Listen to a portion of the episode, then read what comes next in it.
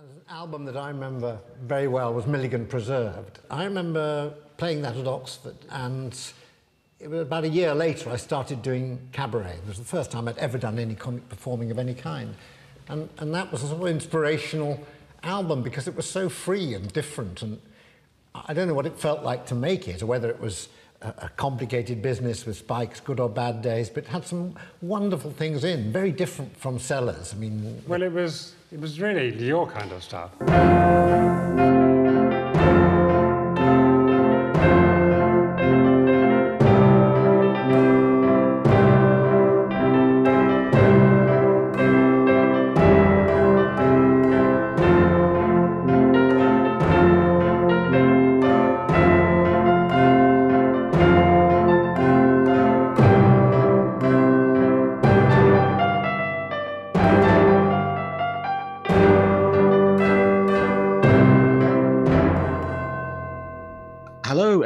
To GoonPod.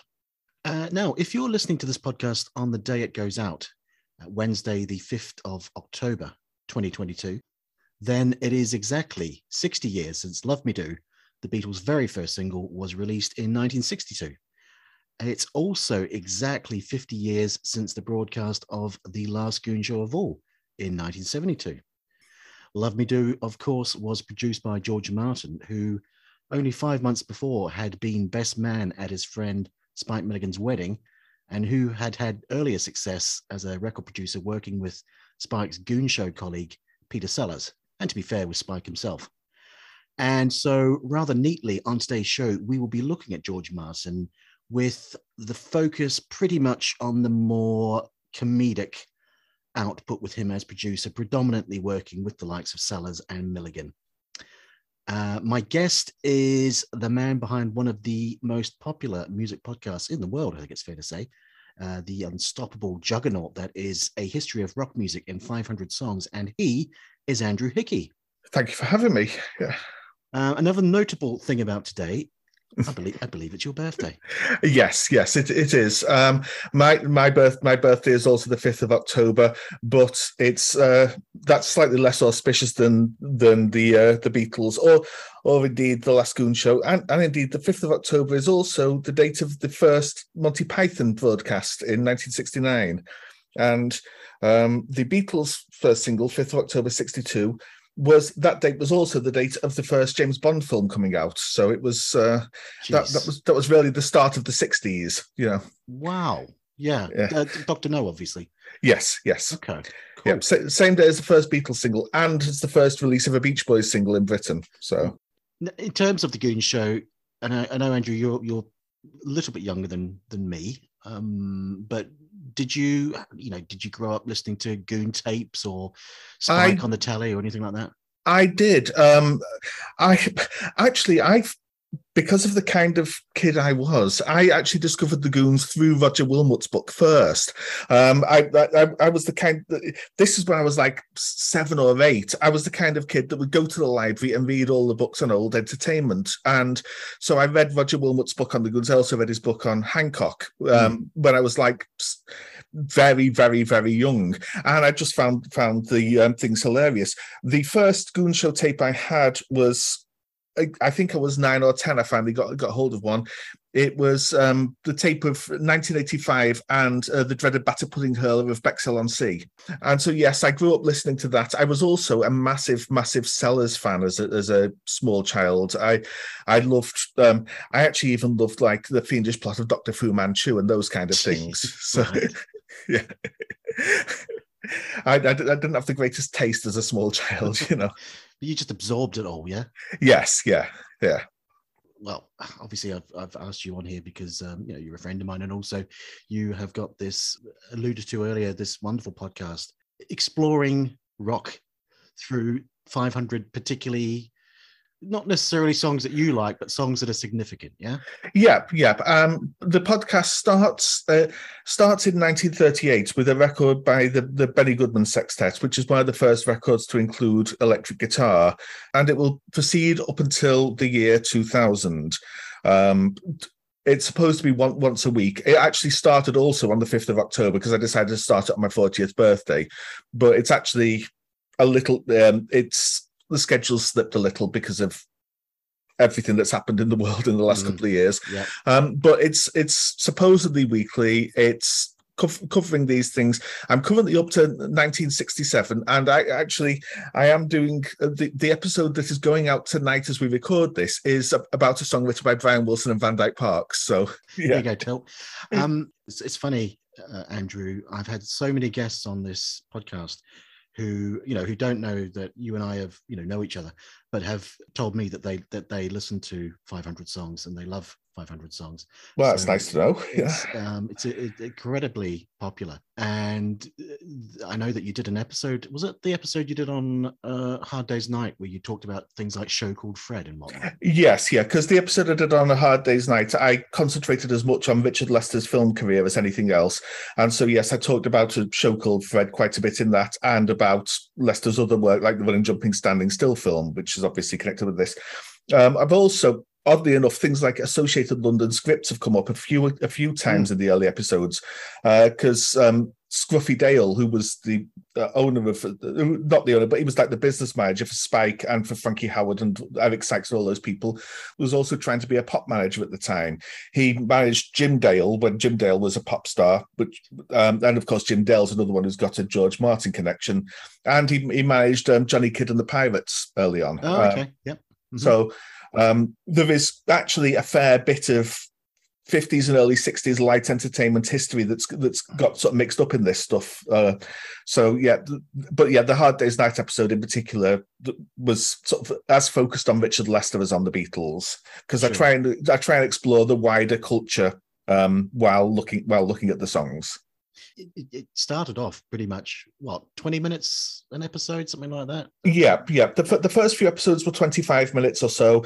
Um, the most, the one I'm editing at the moment, which is go- again is going up tonight, is one hour 42 minutes. They've sort of expanded quite a bit. Yeah. You did an episode recently which was about i think it was about all you need is love and Oh um, yeah, yeah. did it did it take you an hour before you actually started talking about the beatles I don't, I don't know if it took that long. I mean, that was that was a four hour long episode. Mm. Um, but yeah, I, I it, it took it took a fair while. Um, I have had complaints that the the most recent one I did on the Beach Boys, I, I took an hour before I started talking about the Beach Boys because I was telling the history of the invention of the theremin.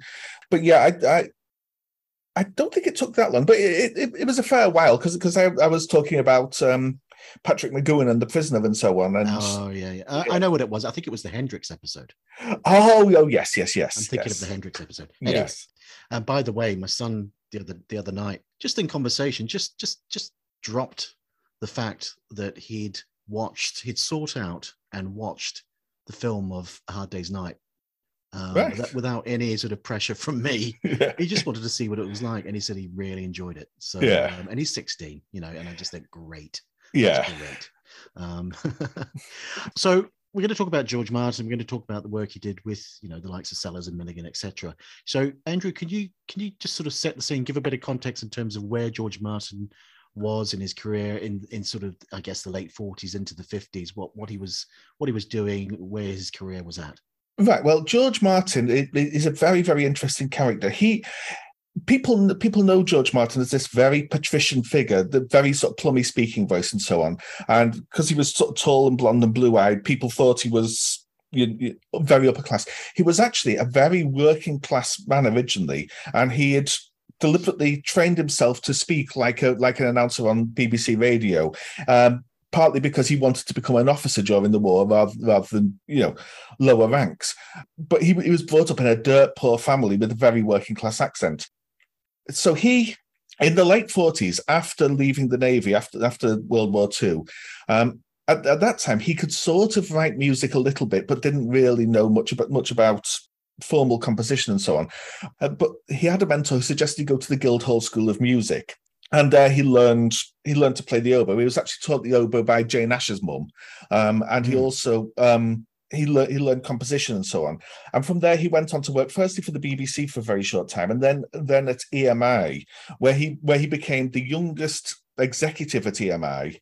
Um, and but he was the he he was first the deputy head and then the head of Parlophone, which was the third ranked of the four EMI labels. You had HMV, which was all all the sort of serious orchestral music and, and all that kind of thing. You had Columbia, which was the more sort of poppy side of things, and that that that had all the big pop sales. Mm. Then you had Parlophone, which George Martin was working on, and then below that there was only Regal Zonophone, which which put out records by the Salvation Army. So that's that's sort of like the tiering. And Parlophone was everything else. And so when George Martin started working there, they had um, Jimmy Shand's bagpipe band, for example. They had Humphrey Lyttelton. Um, they, it, it's it, it's sort of a, an omnium gatherum of all of all the stuff that wasn't in Uh, that wasn't suited to the other labels. None of it selling hugely well, but he he was sort of this. George Martin was a, a bit of a sort of social climber and sort of sort of a very very ambitious man, and so he he sort of started looking, particularly when he took over Parlophone in 1955. He started looking at niches that weren't being filled by the other record labels, and very early on, in like 1953, he made a record called um, messing up Mozart or some, something like that. It wasn't wasn't quite that. It was something oh, Mozart. Um, mock Mozart. Mock Mozart. Yes, uh, with with Peter Ustinov, mm. who he, who he actually met more or less at random because one of the first records he made at Parlophone was of Baroque music, uh, conducted by a, a musicologist who was one of the few people who liked Baroque music in London at the time. And this musicologist knew Peter Ustinov, and Ustinov and the musicologist and Martin all formed the London Baroque Society. And tried to promote Baroque music. And so Martin got to know Ustinov and they made the Mock Mozart record. And that was that was his first attempt at doing anything sort of comedy. Oddio, mi son mi niente oh frata e uno da pasticcio e feriata frappa la porta che e la non si oriente niente. Oh. Oh, Dio mio, silenzio, amore. And then by the, the mid 50s, he'd, he'd worked with Sellers originally on a record that, that came out, a children's fantasy story. Yeah. Um, Sellers did one of the voices. Uh, it was called um, Jakka and the Flying Saucer. And Sellers did the voice of God as Winston Churchill on that. And it was apparently, I've not heard it, it but it was apparently a dreadful record. But so. Well, he, yeah, he, he did all the all the voices, including um Jack, Jakka himself and and also a dog. Oh right, um, right. And it was See, it, it was it tanked basically. Yes, yeah. Uh, see, I, I uh, having having not heard the record, I didn't know that. I've, I've only read descriptions of it. But so he'd done this kind of thing, and then roughly simultaneously, he gets the job as head of Parlophone, which EMI were planning on shutting down at some point soon after this because it, it, it just wasn't having the sales that everything else was. So so he was trying to throw everything at the wall and see if it sticks kind of thing. Mm. Um, and then he sees Flanders and Swans revue, and and he so he so he produced the recording of Flanders and Swan at, at the drop of a hat, yeah. which be, which became a massive massive success. And around the same time, he was approached by Milligan and Sellers to do the Unchained Melody Goons record, which obviously got cancelled because because of EMI's worries about the copyright. You mentioned Humphrey Lyttelton. Yeah. I, would forgotten about Humphrey Lyttelton. Now, uh, I, I, take it George Martin didn't produce Bad Penny Blues. No, although he was the credited A&R man. That was engineered by Joe Meek, of course. I, th- I, think it was Ron Richards who did the, did the production of that. George Martin and Humphrey Lyttelton actually didn't get on very well uh, because Humphrey was Humphrey was one of the people that um, Martin produced very very early on before he'd learned how to work with artists, and he told Humph at, at an early session, the bass player sounds like he's playing with boxing gloves, and Humph stormed out. He, he wasn't he wasn't going to take that that kind of right. attitude, yeah. and Martin was told by the head of EMI basically you've got to get Humph back or you're sacked because at this time Humphrey Lyttelton's band was actually quite a big band, you know. Mm. Um, so Martin had to sort of go and grovel to him, and he sort of learned. That was one of the things that made him learn how to how to have some sort of tact and diplomacy when dealing with artists. So he didn't supervise Humphrey Lyttelton's records from that point on. No. Is is there any is there any truth in this rumor that Martin may have sort of been subliminally influenced by Bad Penny Blues when it came to Lady Madonna? I, am pretty sure that um, Paul McCartney has said that that that he that he took the idea from Bad Penny Blues. Oh, um, oh, okay. Yeah, um, I, I, th- I, think that's just been out, outright stated. Certainly, they were very aware of, of Bad Penny Blues. The, the, original title for "With a Little Help from My Friends" was "Bad Finger Blues, um, which then, of course, also got used as the name for the band Badfinger. Mm-hmm. Um, just, just on you, you, mentioned Martin working with the likes of Ustinov and Flanders and Swan. Yeah. Um, what about Bernard Cribbins? Was that around this time? Uh, Cribbins was a bit a bit after he started working with Milligan and Sellers. I think it was 60, 61, 62 that, oh, he, that he was working with Cribbins. But yeah, it's it's all it, it's all around around the same time between the late 50s and the early 60s. Martin was very much the comedy man at, at EMI. He, he did um, Flanders and Swan, he did Milligan, he did Sellers, he did Cribbins, he did uh, Charlie Drake, My Boomerang Won't Come Back, and all those kind of things. And he, he did um, the Beyond the Fringe recording, which was, I yes. think, 61. Um, course, yeah. So all, in fact, in fact, I think on the same day as the first Beatles session, sixth of June, nineteen sixty-two, he was doing some work with with the Beyond the Fringe team that day. I think that might have actually been the Bridge on the River Wye sessions. just going to say, yeah, I reckon it's probably that. When was that? Yeah. Did you say June? Yeah, sixth of June, sixty-two. Um, so th- which which would be around around the right time, wouldn't it? Yeah, because we speculated on this previously as to whether the likes of Cook or Miller or even Milligan or Sellers sort of walked past any of the Beatles in the corridor, you know, yeah. if, they, if they brush shoulders. Yeah. Um, that'd be fascinating to, to, to, know, wouldn't it? Oh, yeah. There's also, there's a, there's a track in his discography, in, in um, George Martin's discography, if you like, in terms of, you know, records he was involved with, called Waltz in Orbit. Oh yes, yes, and uh, Time Beat was the was the other side of the record, the the Ray Cathode single. Yeah, um, what's that yeah. about? That's that's a collaboration between him and members of the BBC Radiophonic Workshop, um, and he basically took bit, bits of electronic music that the that the radiophonic workshop had created already. Uh, like on Time Beat, it was actually the time code that was used it, it, within the BBC. Mm-hmm. Sort of beep, beep, beep. And he recorded proper instruments over the top of this previously created electronic music. Uh, his, his joke was something like he took musique concrète and mixed it with orchestral music, so it became a concrete mixer.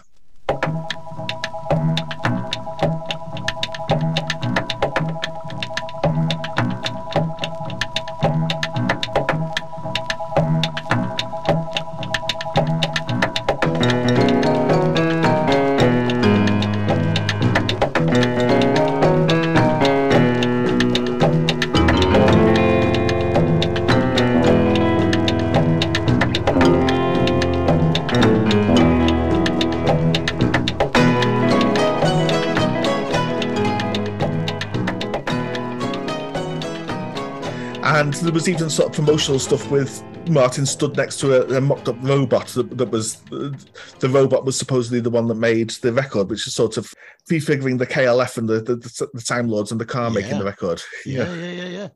So, how involved was Martin around this time in terms of you know suggesting instrumentation or anything like that? Well, on on the comedy records he was making, he was doing everything other than this the script and the performance. He would often write all the music that would go that would go under things. He would come up with the sound effect, things things like on. Um, I think it is it songs for swinging sellers the, the track by Matt Monro. Well, yeah, uh, that that was that was entirely a George Martin thing with with no Sellers input whatsoever. You know, um, the the original idea, I believe, was that Sellers was going to sing it in, in, a sort of Frank Sinatra voice, but Matt Monro did such a good Frank Sinatra voice that they just put him on anyway. Well, yeah, and he was and he was billed as Fred Flange. Yes, yes, which which was again um, Martin's word. He, he he came up with that billing, and of course he later coined the term flanging for the tape effect. Um, yes. Yeah, because yeah. that was that was Martin's favorite nonsense word, flange, and so so he he had a lot of input into all into all that kind of thing.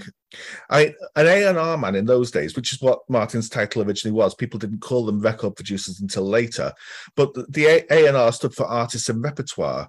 So mm. his whole job was to sign artists and find repertoire for them, which which would include in many cases an A&R man would write the material themselves if they couldn't find anything suitable, which, which, Martin very rarely did, but most of the others did on a regular basis. Um, Martin was often responsible, not so much with Milligan, because Milligan would obviously write his own material, uh, but for um, people like Sellers and Charlie Drake and Bernard Cribbins, it was Martin's job to find the comedy songs they were going to perform and that kind of thing. Mm-hmm. Um, so he was a major creative participant in these things, not just Not just twiddly the knobs. yeah, um, yeah, so you, you mentioned Jack and the Flying Saucers, uh, which was 1953, which was a disaster. Or Yeah. it, it, it just, you know, it, it did nothing. He soon after recorded with Sellers um, Never Neverland and Dipso Calypso. yeah, Um, then, then we have Unchained Melody with the B side Dance with Me Henry.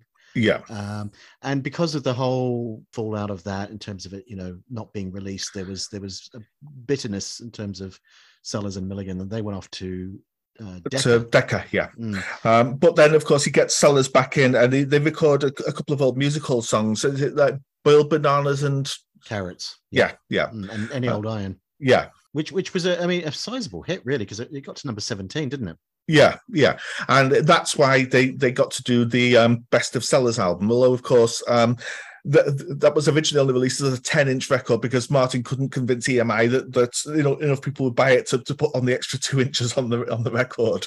Um, and th- th- they later released an expanded twelve inch album when it was a big success. But that that's the kind of sort of penny pinching organization that EMI was at the time. They they literally would would only budget for a ten inch album for the first Sellers album. Well, it was pioneering in the sense, wasn't it? The first British comedy record or LP in a, Um, recorded in a recording studio. It, it, I, I've read that. I, I don't know enough about the history of comedy recording to say that for certain, but just just on the balance of probabilities, it almost certainly was because EMI had only just started doing albums at that time, I, th- and I think yeah, the only the only comedy album that uh, Martin had put out before that was at the drop of a hat, and I don't think any of the other major British labels were putting out comedy albums at all. But it would it would not at all surprise me if Best of Sellers was the, the first British studio comedy album. Yeah. This comes out what late 1958. Yeah. Mr. Sellers. Now, I first heard it when I was 15, 16. So we're talking late 80s, really. Yeah. Um, I got a secondhand LP and um, taped it and used to listen to it. Yeah. you know, um, on constant rotation on my Walkman. And I did it. I, I did enjoy it, but a lot of it was at that time over my head because Yeah. because it's very contemporary. Yes. Yes. Yeah. Yeah. So, well, I'll- mean, I'll, run through in terms of what's on the bestseller. So, you, Yeah. the, the, the, so the trumpet volunteer. Yeah. Um, this, I mean, this completely is obviously a, a parody of Tommy Steele. Yes. Yeah. Again, fourteen-year-old me, fifteen-year-old me, did not understand that at all. yeah and yeah uh, tom you see this this is the kind of thing that there's there's a sort of there's, there's you often find little digs at George Martin's competitors in these things. Tommy Steele was somebody that George Martin had actually turned down. He'd signed the Vipers, who at, who at that time had Tommy Steele singing with them, and he put out several singles by the Vipers. But he didn't sign Tommy Steele, even though he saw him perform. And then Tommy Steele got, got picked up by another label and became a massive success. And so Martin always had this little bit of a grudge about him, you know so as an example of how Martin was having creative input into into the Sellers stuff, that that's that's a prime example there. I think, yeah. Didn't Tommy Steele appear on stage in Singing in the Rain? yeah. Um, that's Yeah. another. That's a story for another time. yes. Um, and so obviously, yes, and we've got Jeremiah Clarke's trumpet voluntary. Which um, yeah, which all, was also the Beatles used that in "It's All Too Much" as as the ta- the Oh, tag. yes, they did. Yeah, They did. on on the best sellers, you've got Auntie Rotter, yeah, she's written by Bob Monkhouse, and um, this meant a lot to me because from a, from a very early age, I knew the name Auntie Rotter before I'd even heard, Yeah. probably heard of Peter Sellers. I'm talking from you know when I was yeah, three or four because it was my dad's code name, rather Right. rather rather uh, rather unkind code name for one of my aunts, who he, he, he didn't particularly um, get on with. Uh, but um, but that I mean, if I listened again to that recently, and it's very dark. Oh yeah, It's a children's presenter who is, Yeah. is basically trying to fill children's heads with notions yeah. as George would say, um, and um, basically encouraging them to murder their families. Oh, here comes Daddy up the front path. Wouldn't it be lovely to have two daddies? Well, We can arrange that. Got your little exercise hatchets. Then it's Up on a chair behind a door. Hey, diddle diddle. Here comes Papa, so up with your chopper and split him down the middle. What else have we got on this record? We've got um, standards like "All the Things You Are." Yeah. Uh, again, it's it's Sellers doing the William Mate Cobbler's voice. Yes. that he, that he used uh, when he was doing uh, Any Old Iron a couple of Yeah. years before. Possibly the best track, or my favorite. Well, not the best track, but my favorite track on Hmm. on this album is "I'm So Ashamed." Yes. Yeah. Again, it's a real dig at the the modern contemporary pop scene, isn't it? Oh yeah, yeah, and yeah. I again, this is this comes back to uh, sort of Martin's attitude towards these things. I can't remember who wrote "I'm So Ashamed," but uh, but Martin at the time, up until 1962, he didn't have any big pop hits, and he desperately wanted to have big pop hits. But this was this was because he thought it was much easier than making these comedy records. Um, he really, really hated Norrie Paramor, who was producing Cliff Richard's records, Hmm. because he because he just thought you all, all you need is any song at all. If you've got a pop star, you, you it doesn't take any. Whereas for com- for a comedy record, every single track you have to you have to come up with a whole new idea. You have to come up with with inventive new sound effects. It it, it takes a lot of work, but which producing pop singles doesn't. But he never managed it until the Beatles. It- you know, his only number one hit single before the Beatles was with the Temperance Seven, which you know Oh yes. and he had this he sort of looked down on on the pop world but at the same time he didn't really understand it he didn't he didn't like it it wasn't it wasn't for him you know so, so you, you find you find that a lot on on the sellers records lots of little sly digs at the pop music world as it was in the late 50s and early 60s which which is sort of fascinating now because so much of pre-beatles british pop is sort of gone down the memory hole and so, so getting getting this air of what people thought about it at the time is is is a fascinating thing i think Yeah. Sellers, of course, by this point was what? What was he? Thirty-three. You you kind of wonder whether he's kind of sneering at the you know the pop movement, if you want to call it that. yes um, which he which he would later go on to embrace very much. yeah Um, I've tried to and I've giggled. I've rocked it and I've skiffled. I've sung an old song and not no one could make out a word. It's a truth. I've clapped me hands till the blood run. I've had echo till me head spun. Till me head spun. Till me head spun. But they say you're too old, too long in the tooth. Give us you. I've had me breakdown in the papers. Dyed me hair a luminous green. I wobble me hips in sexy like capers. And me sideboards meet under me chin. But I'm oh so ashamed. Probably the best. The the well, it is. It's, it's the standout. It's the most famous track on Best of Sellers, which is Balham. Get oh Me to the yes get me to the south yeah yes um, which was uh, which was um, taken from the the sadly lost late forties uh, third program radio comedy series, Third Division, that uh, Sellers and Secombe uh, Right. Denis Norden and, and Frank Muir, who Yeah. wrote who wrote Third Division. Uh, they'd, they'd written this sketch, but it, it was not just with Sellers; it was with you know, a whole bunch of people that were appearing on Third right and they took it and retooled it, repurposed it, and Yeah. it turns up on this on this LP. And I mean, it's it's wonderful. Again, it is one of those where again before I'd even probably heard of the Goon Show when I was yeah very little. My dad would very often, if if opportunity arose, he would say manually, that is to say once a year, which is, which is a famous line yes from this sketch. And and then we've got uh, suddenly it's folk song.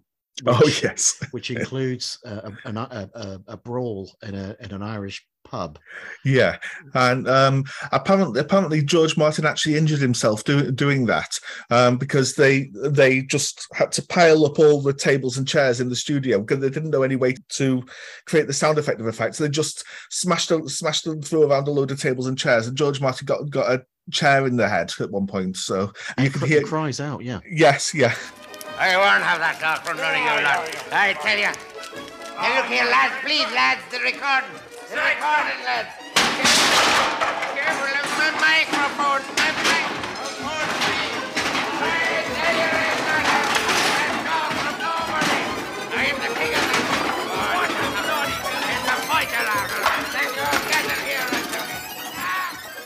So, what was the reception? I mean, it was obviously a hit. Yeah, it was a surprising hit. It, I mean, it, at the time, albums didn't sell that much, but I, th- I think it, I think it sold something like thirty thousand copies, which at that time was a phenomenal hit for an album, and certainly a phenomenal hit for an album on EMI. So they actually.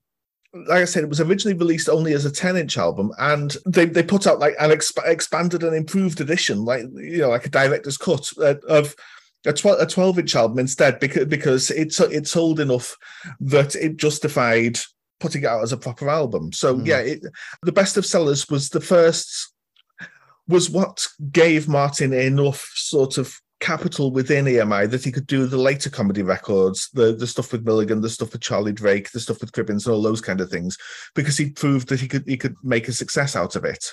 hmm Oh, by Yeah. the way, I- I meant to mention before we were talking about Balham. Yeah. friend of the show, Mark Cousins, emailed me was that the other day um, about something else, and he mentioned Balham, and he said um, something along the lines of uh, Mickey Dolenz did a kind of a short film based on Balham. Do you know about this? Oddly, I, it, it rings a very, very faint bell, but um, it's it's it certainly sounds like the sort of thing that Mickey would do. But I, I it's not. Um, for, for those who don't know, I'm I'm something of a Monkees expert. But Mm. um, Mickey in the um, in the seventies was a, a TV director in Britain, Yeah. um, and he, he he's also an, an amateur filmmaker in a, a- particularly at that time in a sort of big way and i know he he appreciated that kind of humor but i it's not it's not clicking with me uh, um, I'll, I'll have to look into It's that typical, it's that- typical of me. I read the email and then I thought, oh, put a, put a pin in that. I'll come back to that. I'll have a look. yeah And then I completely forgot.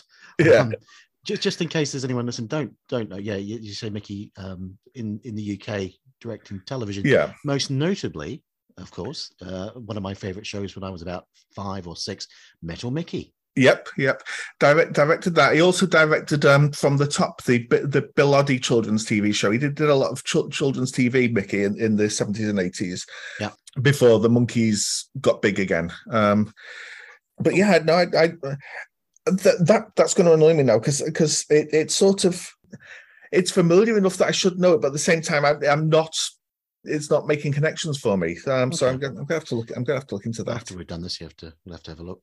So so off the off the success of Best of Sellers, um, Martin gets the green light to to make songs for Swinging Sellers. Yeah, that that album um, indirectly launched the whole career of Matt Monro. Um, because the, the first track was meant to be a Sinatra parody, and I think Matt Monro was working as a milkman at the time, and Martin knew him and knew he could do a decent Sinatra voice, so he got Matt Monro in to imitate Sinatra as a demo for Sellers, and then they they stuck it out as was, and Monro sort of got a got a record career from from that.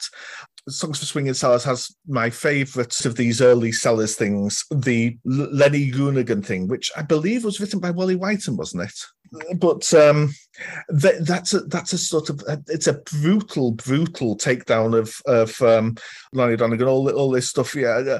So so this music's from the deep south. Yeah, yeah. I, I I'll often go to Cornwall and De- Devon and yeah, and But his Uh, accents, his accents going all over the place, isn't it? Oh yes, yes, working on the railroad. Yeah. um, and in a in a interesting little tie back to um, the Beatles, of course, um, this the song that he, he parodies in that "Putting on the Style," uh, the recording that we have of John Lennon at the um, Walton Village Fete, the, the, day John met Paul, he's singing a, a version of "Putting on the Style," the, the Lloyd Donegan hit. So yeah, yeah. Oh, then he gave up women, cause there were none around. And he caught that midnight special and was Alabama bound. He played a little poker with a good old gambling man. That good old gambling man, he lost his shirt and let out one great big gooly dime. So, so Songs of Swinging Sellers comes out in December 59, which is literally what the month before the Goon Show ends. Yeah. Um, it's it's a continuation, I suppose, of the best of sellers in terms of a lot of the themes Yeah. and, and the parodies. Uh, again, we've got this sketch called So Little Time, which Yeah. is essentially it's, it's a very thinly veiled what do you call it um, a, a lampoon of the Larry Parnes stable. Yes, yes, yes. and yeah, and I sense the hand of Martin in that again because because again the, the Larry Parnes was working with other other producers than him, and Martin wanted that kind of artist and couldn't find couldn't find them. Th- those artists were very, very, very big for a very short period of time. Some of them, but they were they were not. There, there was there was not that much to them, and it was very obvious to anybody watching that Parnes was choosing artists based far more on who he fancied than anything else, and that wasn't that wasn't going down very well with with the sort of wider music business. Yeah, and they had he gave them all names like was it somebody gently? Was it John Johnny Gentle, Johnny, yes, Johnny Gentle? yeah, They all had these these yeah, Marty Wilde and Billy Fury, and yeah, it, it, was- it was always a, a soft, um, friendly forename, and usually something tempestuous or stormy uh, uh, as, as the surname, with the exception of Johnny Gentle, which is possibly one reason why Johnny Gentle was not as successful as all the others. Um, uh, and the other exception was Joe Brown, who, who just refused to yeah. um I, I can't, can't remember what Joe Brown was meant to be being called, but it, it was so I, I think I think the surname was going was going to be Quiver or something like that, and he, he just flat flat out Quiver, did you say? yeah yes yeah I, I'll, I'll have to I'll have to double check that now. It, it, it was some, it was something like Her, Herbert Quiver or some, something along those lines. Um, I, I'll I'll Google that and I- yeah, if I if I'd been like uh, part of the the Parnes' stable, I'd have been someone like uh, Tyler Peevish or something like that. um, and we've got one one thing we mentioned. Oh, I, I've, I found that the uh, Joe Brown was going to be called Elmer Twitch. what he did? and he objected to that. Yeah. Can't imagine why, can you? Jeez. yeah. Do you reckon him and George Harrison would have become such good mates? if he was called Elmer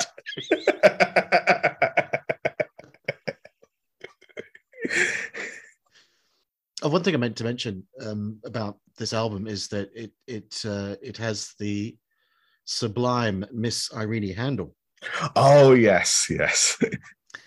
and and obviously you know most people who listen to this will know who Irene Handl is, uh, but she she um, she she has the reputation as a game old gal and Yeah. um, often plays um, slightly you know uh, working class. Uh, Yeah. elderly, dotty old ladies with you know dropping malapropisms all over the place. Yeah. Um, but she first appears on this record uh, in a very posh role, doesn't she? Yes. Critics. Yeah. It's basically a panel of very Yeah. pretentious art critics, I suppose. Yeah.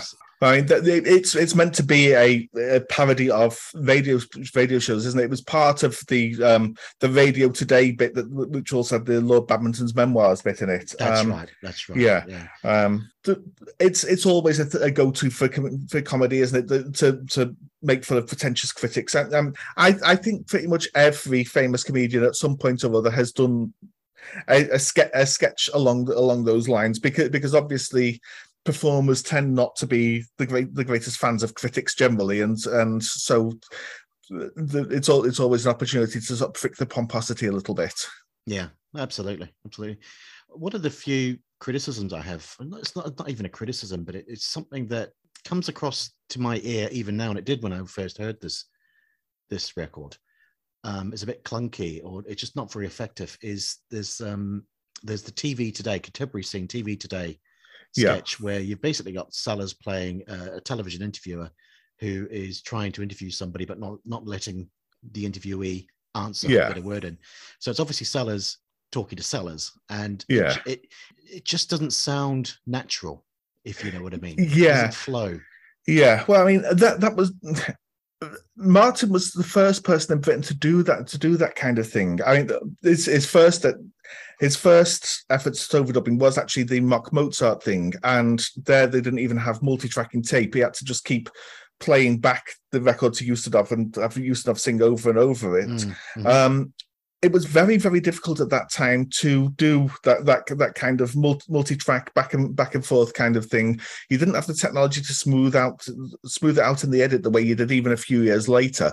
So, I mean, yes, Sellers was very good at that kind of thing, but at the same time, it it, it is a matter of the the the, I, the the amount of clunkiness in that in that kind of performance is go, is going to happen just just because you can't smoothly smoothly edit it to get the timing right. It must be so difficult to do to do the timing when you when you can't hear the other side of the conversation.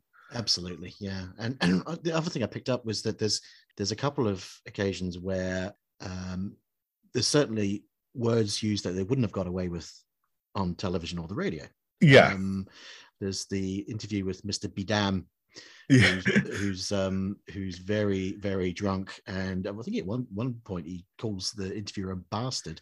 yeah, Um, and the the sketch I mentioned before, um, the, the the word homosexual is almost uttered, isn't it? And it's sort of yes, cut off halfway through. yeah, and, and of course there's um, Warrington Minge.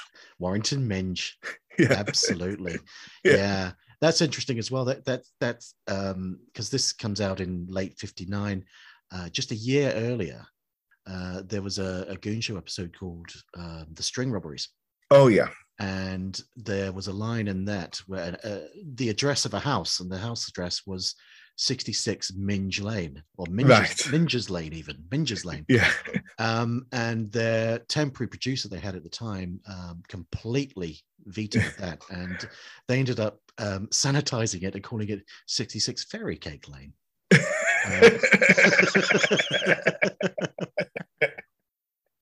and probably the best for me, the the best track on this LP is again with uh, Irene Handl playing playing uh, playing to type. yeah. Um, Shadows on the Grass. Oh yeah, yeah. Um, and that that one is another one where um, George Martin comes in because because that was basically um, semi improvised. I know there's a writer for it credited. Uh, in in fact, um, I think I, Irene Handl wrote that piece herself, but it was originally like 12, 13 minutes long, and Martin had to edit it down to like the five or six or whatever minutes it is on the rec- on the record and a lot of that was constructed in the edit rather rather than being na- naturally from the from the performance but yeah, I mean that's that that is pure Irene Handl as as she is known throughout the throughout well as she as she was her, her persona in you know think, things like the Hancock film The Rebel and all those kind Yeah. all those kind of things yeah I was catching up with my sunbathing, hasn't it been gorgeous? Beautiful weather we have. Yes, because I've tan a lot faster in a bikini, you know. but where's the use of frightening everybody to death? My goodness, you would not frighten me because when I saw you first, I said to myself, My goodness, what a beautiful woman. I would so very much like to know such a woman of beauty. oh, now I'll call that truly gallant. Shall I get up and take a bow? Please take one, by all means.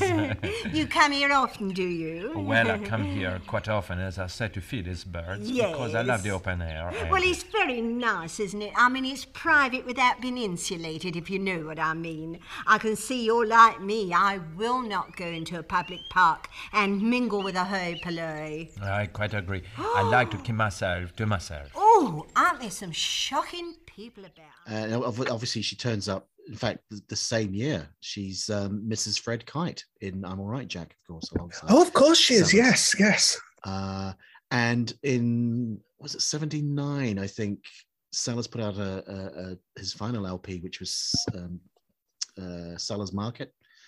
right, And I'm not familiar with that one so It was yes, it was a pretty pretty successful in terms of execution. Pretty successful LP, pretty entertaining, and uh, he's reunited with right uh, Irene Handl for basically a, a- sequel to Shadows on the Grass, I suppose, Oh. in which he is playing, Sellers is playing himself on, I think it's on Concorde, right and um, Irene Handl uh, thinks she recognizes him and comes up and asks for an autograph, and it, it goes on for a while. It's very very funny. Right. Um, so if you get if you ever get a chance, uh, you know, have a listen to that. I think that's on Spotify. And yeah, you mentioned Warrington Minge. That that's a hilarious sketch with um, oh yeah, uh, with the actor. The because Sellers had this great love for old actors. Yeah. Well, I mean, he he, he was brought up a, a, in in a sort of theatrical family, wasn't he? So Mm. it it sort of. A, a, a love, but also also again a, a mockery. But it, it's it's a it's a, a far more sort of affectionate mockery than of the young pe- person's music of the day. You know, the, the young person's skiffle music. It's a far more understanding thing, and I think that's the only sketch that Sellers wrote himself on the album, isn't it? I, I believe. Oh, I'm not sure actually. I didn't check. Yeah. Uh, I, I skipped over one of the tracks actually. Um, Wouldn't it be lovely? Which is a bit Oh, yes. now. Yes, yes. Um, but it's also um, it, it was through doing that that George Martin got to know the Indian musicians who would later employ to work work on Beatles records. Um, he had to like get in touch with the Indian embassy at the time to try and find to try and find anybody who could play sitar or tabla. But yes, it's obviously, I mean, sadly. Peter Sellers' a comedy Indian voice is responsible for a huge amount of racism over over the years because I mean, you know, Apu in The Simpsons is um, Hank Azaria trying to do Peter Sellers' comedy Indian voice rather than rather than Yeah. yeah, but it was a different time. It Yeah. was. It was. Yes. um, I want to mention as well, uh, terrible, shameless name dropping here. When I was uh, talking the other day to Mike McCartney, Right. um, he he expressed how much he and his brother, not sure who he is, um, they absolutely adored this album, Songs for Swingy Sellers. That was Yeah. Um, they they had it in the house. They would play it all the time, and um, and he pointed out as well that um, it's got quite a. If you think about it, it's quite a shocking cover, yes. which is Yeah. which is basically which is um, a man. Must pre- we presume it's Sellers. we don't see his face. Um, it's Yeah. hanging from a tree.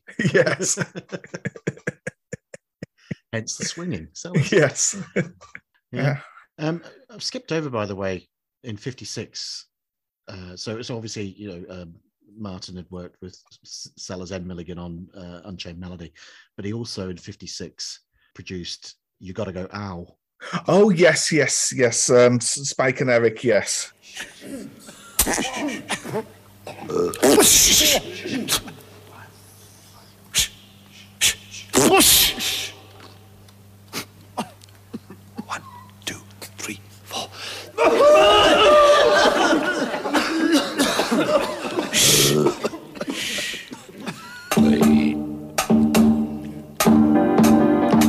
Gotta go out. He's going to go out. You gotta go out. He's going to go out. which which again uh, did nothing. Yeah. uh, but then obviously Sellers goes off then to make films, really, doesn't he? Yeah. Sellers, Sellers uh, by by 1960, Sellers is becoming not just a you know a domestic film star, Yeah.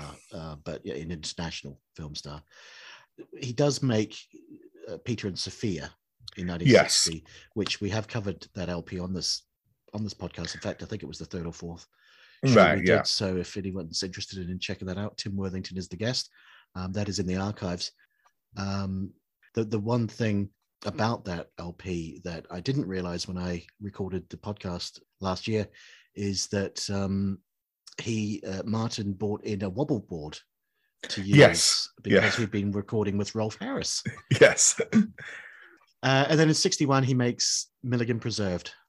Yes, yeah. Which uh, another one with with a famously that that one the famously difficult cover because apparently Spike nearly suffocated when they were Yeah.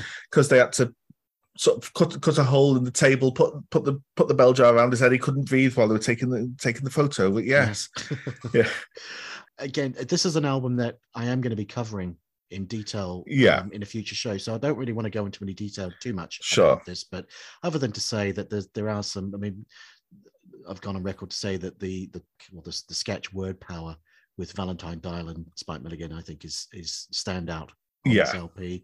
Um, there's some beautiful music as well.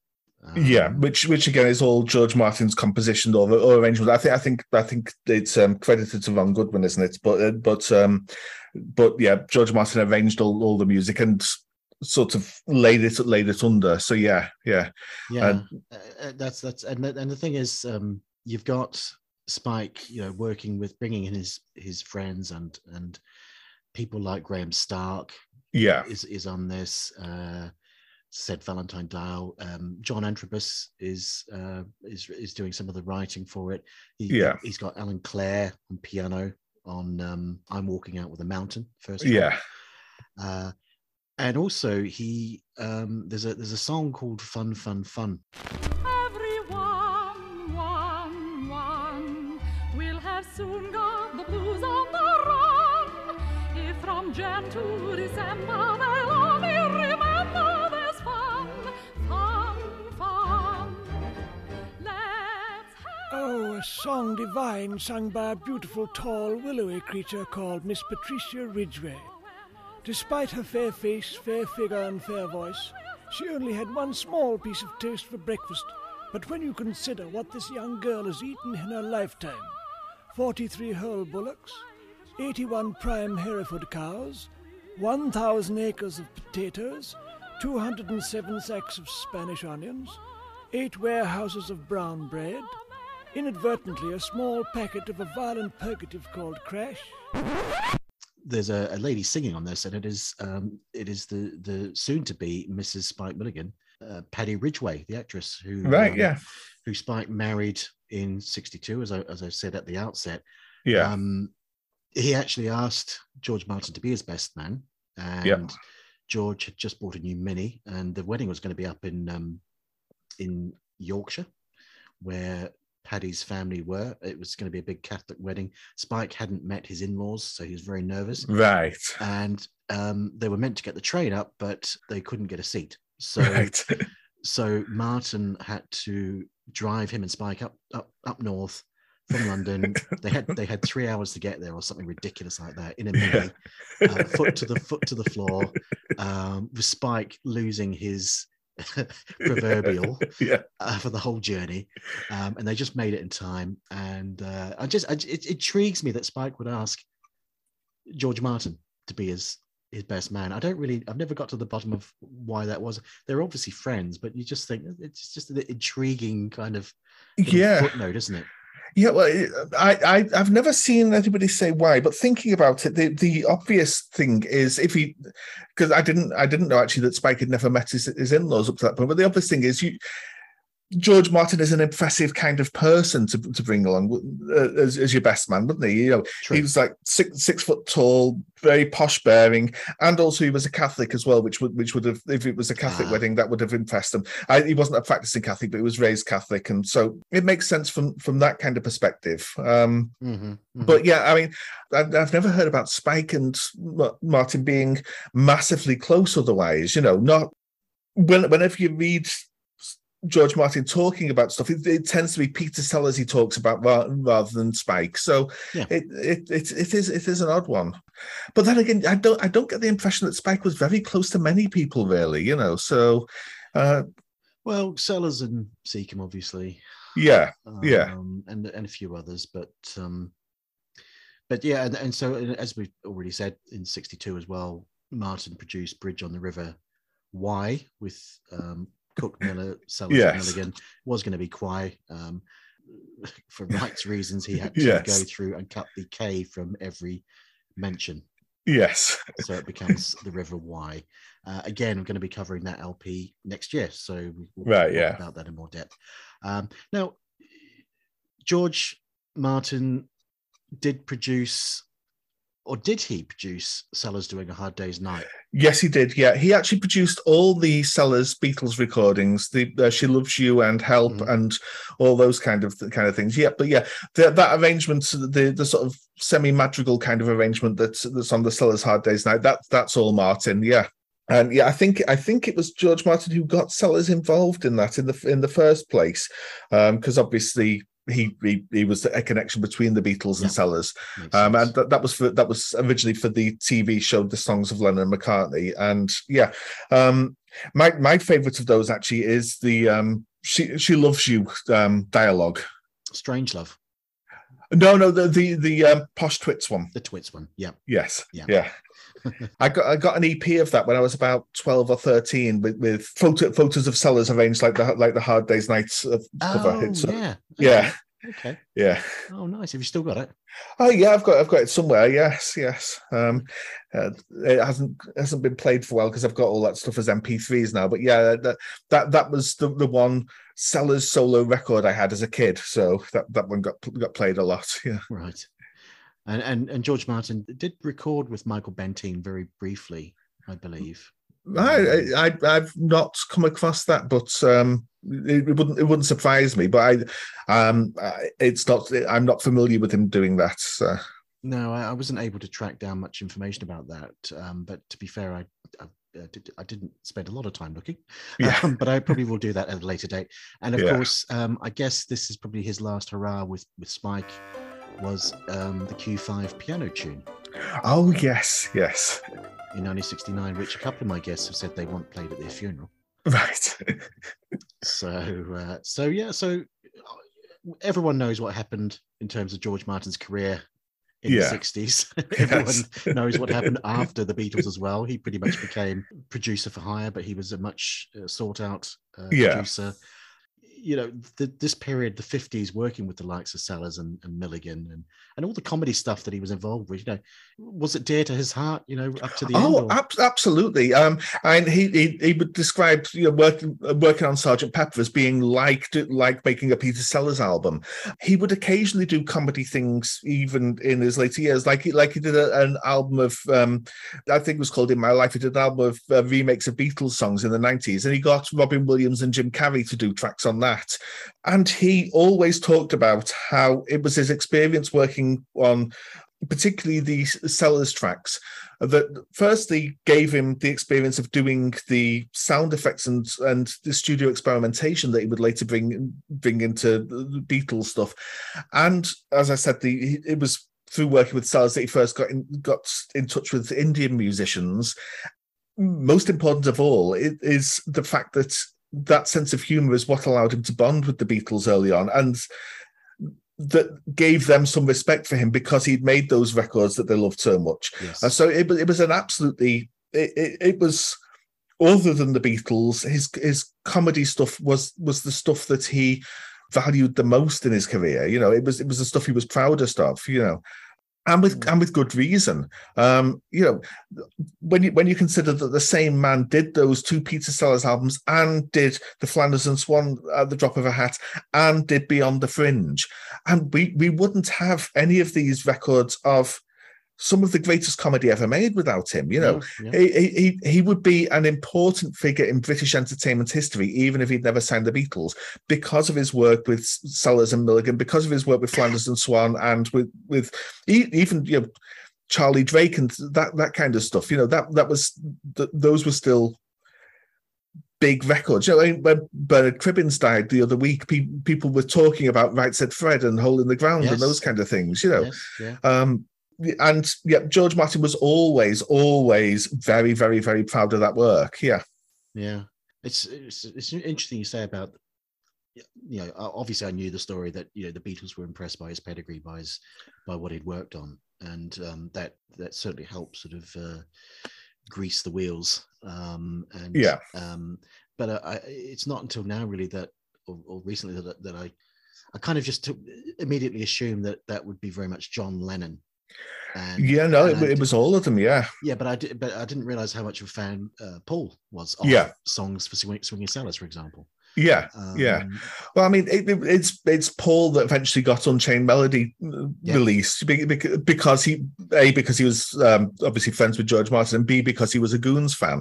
Mm. Um, yeah, Lennon Lennon was obviously the biggest Goons fan of the group, but but it's it's Paul has this reputation that is not really deserved as as being sort of straight laced and goody goody and so on. But he but he was, you know, I mean, if, if you look at look at the anthology films, um, he talks about how much the Beatles loved the running, jumping, standing still film and those kind of things, and how, how he he admired Richard Lester for that. He he was every bit as interested in goon type humor as John was. Um, Paul wrote a little bit of prose for Merseybeat magazine in the early 60s, nowhere near as much as John.